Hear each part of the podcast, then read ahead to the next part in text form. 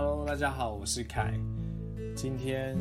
在非洲圈的健康开讲分享之前呢，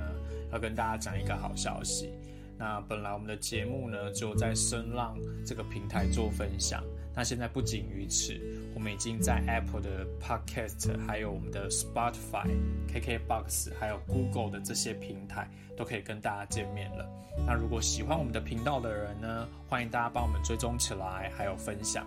那如果对于单纯用听的没办法理解的话呢，也可以追踪我们 YouTube 频道，我们也会有一些简单的影片内容放在这边。好的，那我们今天要开始来讲，就是肩膀这个部分的构造。上次我们有简单的跟大家分享肩膀疼痛的一些相关问题，那今天就要来了解肩部这个部分。那肩部呢，主要是由锁骨。肩胛骨以及肱骨来组成的，那它是属于一个复合式关节，它包含了四个关节，那包含着我们的肩锁关节、胸锁关节，还有一个鱼肱关节，那最后还有一个就是夹心关节的地方，就是肩胛胸廓关节。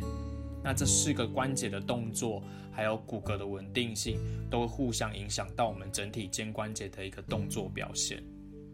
那为什么肩关节的稳定性是来的这么重要的原因，是因为它是我们人体活动度表现最大的一个关节，所以它的稳定性相对性就会来的非常重要。那稳定肩关节的肌肉群呢，其实大家比较常听到的就是肩旋转肌袖，还有我们的前锯肌这个部分。那其实除了这个区块呢，它周围的肌肉群其实就包含着我们的斜方肌，还有提肩胛肌，甚至是菱形肌、阔背肌，还有到我们的肩膀区块这个三角肌的运用比例也都是非常重要的。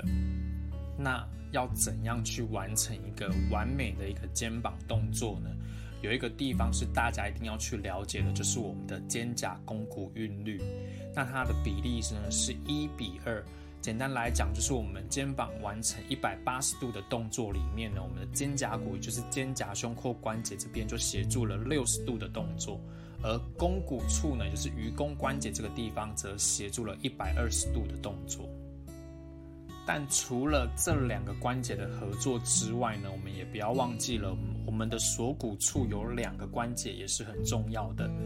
那通常在完成一个整体性的一个角度呢，我们的锁骨处就是在肩锁关节还有胸锁关节这一边呢，也会有一个上抬十五度跟后转三十到五十度左右这个部分。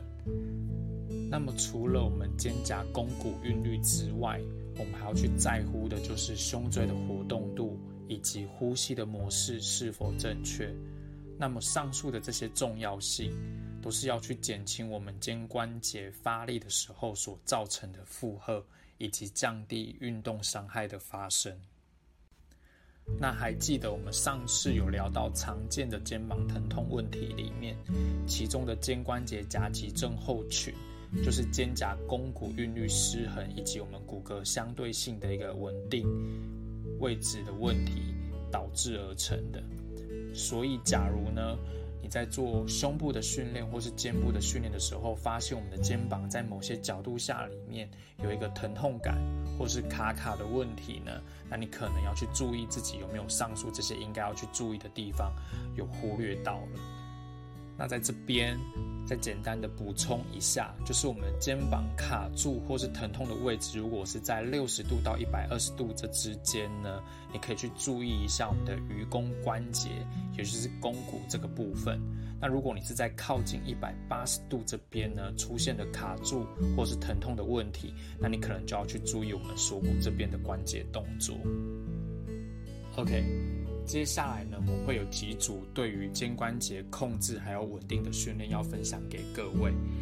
那今天的听众呢，如果有兴趣想要了解的话，也欢迎到我们的 YouTube 上面去进行观看。那我们今天的分享就到这边喽。如果想要了解相关问题的话，或是想要询问一些事情的话，都欢迎 email 给我们。或是可以到我们的粉丝专业，甚至是在 Instagram 里面去私讯给我们指导。那最后，如果喜欢我们频道的朋友，再帮我们按赞、追踪跟分享哦。我们下次再见喽，拜拜。